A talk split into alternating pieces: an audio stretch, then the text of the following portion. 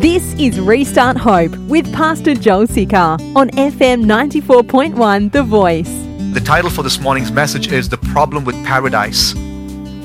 Don't you think it's an apt title?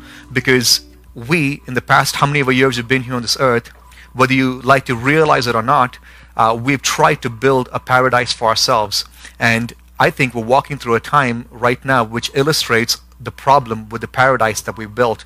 And the book of Ecclesiastes is a perfect book for us to, uh, to go through in a time like this.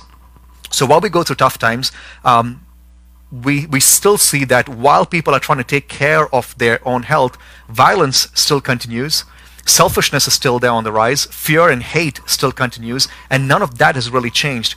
And it can make us as believers, or those of us that are seeking for some sort of meaning and purpose in this life, in God, wonder what's the point in all of this? What's the point in us going through this whole thing? What's the point in us trying to come together and have church? What's the point if the whole world is just stuck in this rut of deceit and sin? What's the point in all of this? Um, Solomon, the author of um, the book of Ecclesiastes, there are a few verses that we didn't get to last week. Let's look at this. This is what he says. He says, I observed, this Ecclesiastes 1, verse 14. I observed everything going on under the sun. If it's your own Bible, well, it should be your own Bible, otherwise, get your own. But in your Bible, you might want to underline everything in Ecclesiastes 1, verse 14. If you're joining us with church and you don't have your Bible, I'm giving you five seconds. Go grab a Bible. Okay, now I'm kidding. I will come home and find you. No. I observed everything going on under the sun. And really, um, he says it's all meaningless. If you remember that word last week, uh, we looked at this word meaningless. This is from the New Living Translation. I'll jump to ESV in just a bit. But that's the word vanity, habel. It's, it's vapor. I observed everything under the sun, man. Every single pleasure that a man can think of it was all meaningless. It was chasing the wind. I gave you a picture for that last week. It's like trying to catch wind with a fishing net.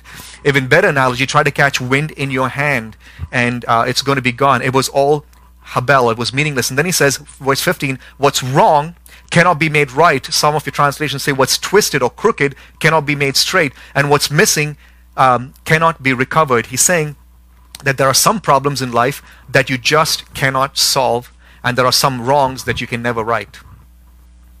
Many of us can say amen to that, right? And then he says, I said to myself, Look, I'm wiser than any of the kings who ruled in Jerusalem before me. I have greater wisdom and knowledge than any of them. And so I set out to learn everything from wisdom to madness and folly. And what's his conclusion? He says, But I learned firsthand that pursuing all this is like chasing the wind. And then he says, The greater my wisdom, the greater my grief.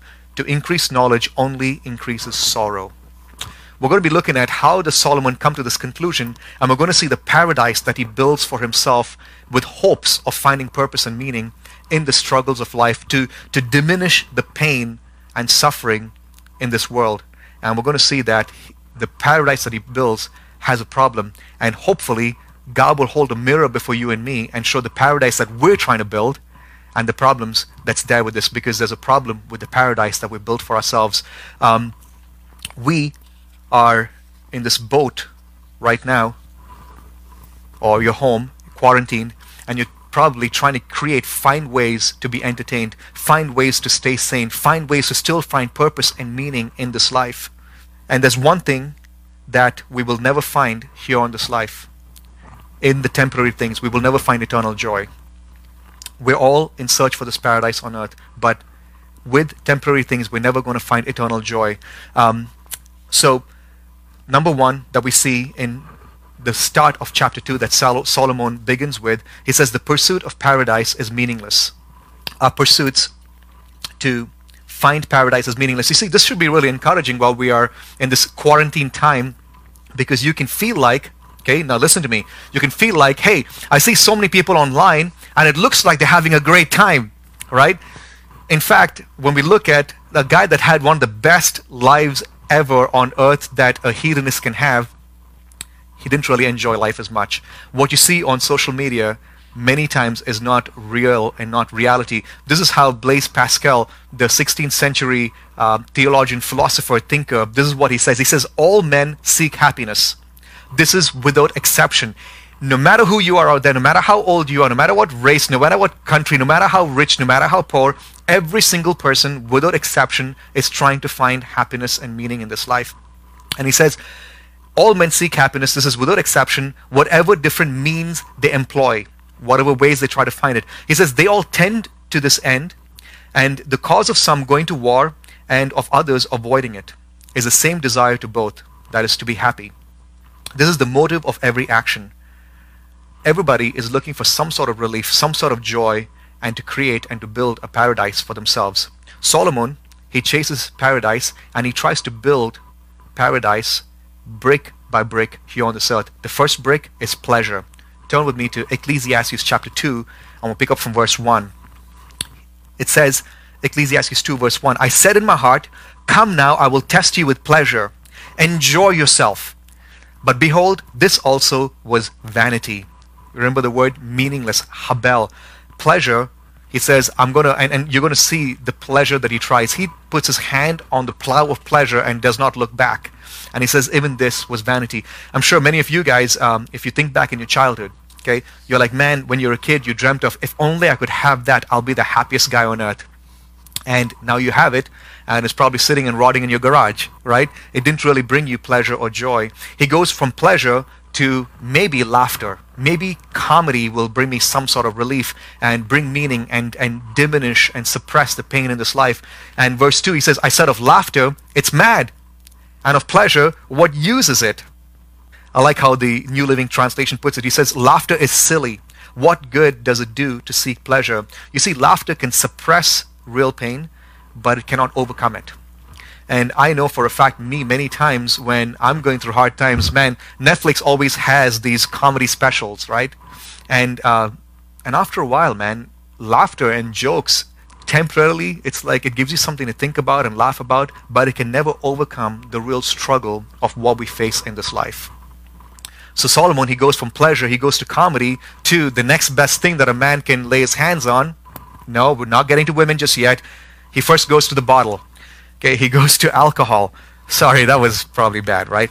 Verse 3 he says, I searched with my heart how to cheer my body with wine, my heart still guiding me with wisdom, and how to lay hold on folly till I might see what was good for the children of man to do under heaven during the few days of their life. Folks, while we go through this time of quarantine, you probably feel like, hey man, maybe I should just get wasted, right? Because honestly, sometimes it looks like the drunk that is staggering down the road has more joy than the stiff necked Christian that wears a suit and has his hair combed. Just saying, man. Sometimes it looks like that guy has more of a genuine smile than, uh, hello, brother, how are you? God bless you, kind of a guy, you know? And Solomon's like, maybe that's what it is. Maybe the drunk has the answer to the real purpose and, and pleasure and paradise here on this earth. And so he takes the bottle and he doesn't just become a drunk that's, you know, falling in the gutter. He does both kinds. He wears the, the tuxedo with the champagne and he's the guy that's drinking you know, whiskey by the gallon in a plastic bottle, you know, and and he says that even this, um, you know, didn't really bring him purpose and meaning in life. Side note, um, wine, the Bible talks a lot about it. Um, it says in some parts of the Bible, it says, man, enjoy your wine. And some places it says that, you know what, wine is a snare, it's not good.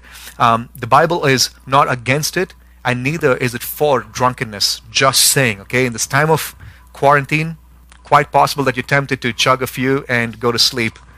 God doesn't like drunkenness. Okay? But he goes from pleasure to comedy to being a drunk.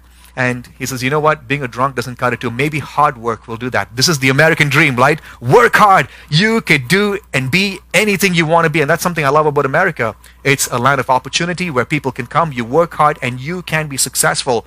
And Solomon is the first guy to try the American dream in Israel. How cool is that? You didn't know that, did you? Well, now you do. So hard work, and with his hard work, he builds gardens, he builds cities. Look at verse 4. He says, I made great works, I built houses. He not only built his own house, which took him about, I think, 14 years, he also had 700 wives. That's right, we'll get to that. And he builds houses even for them. So he invested a lot of time, money, energy, and creativity in building houses. He planted vineyards for himself, and he made gardens and parks that, if you read Second uh, Chronicles chapter 8, he built entire cities and then it says, and planted in them all kinds of fruit trees. If it's your Bible again, underline that all kind of fruit trees because this is where I'm getting our main title for this message The Problem with Paradise. What Solomon is trying to do, he's trying to recreate Eden. He's trying to recreate paradise that mankind was kicked out of because of what? Because of rebellious sin. When he when mankind thought that he could live life his way and not God's way, he got kicked out of the paradise that God created for him. And now Solomon is trying to recreate paradise with all kinds of fruit trees. Let me let me give you scripture for that. Genesis chapter 1 verse 11. Then God said, let the land sprout with vegetation. This is not Solomon building a garden. This is God, the creator of heaven and earth, building the Garden of Eden for mankind. Let the land sprout with vegetation, every sort of seed bearing plant. In other words, all kinds of fruit trees.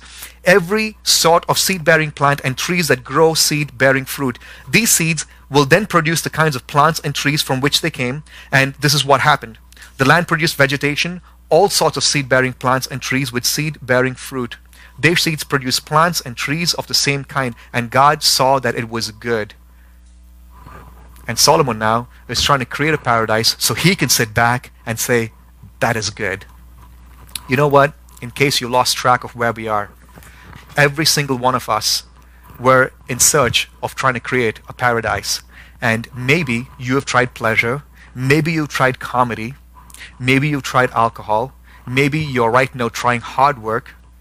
Maybe you're not building gardens, but maybe you're trying to have the best lawn, you know, the best vegetable garden. Maybe you're not trying to build cities, but you're trying to build companies and be the best CEO and uh, be the, the youngest CEO that can retire uh, with, with a, you know, a huge bank balance, whatever it is.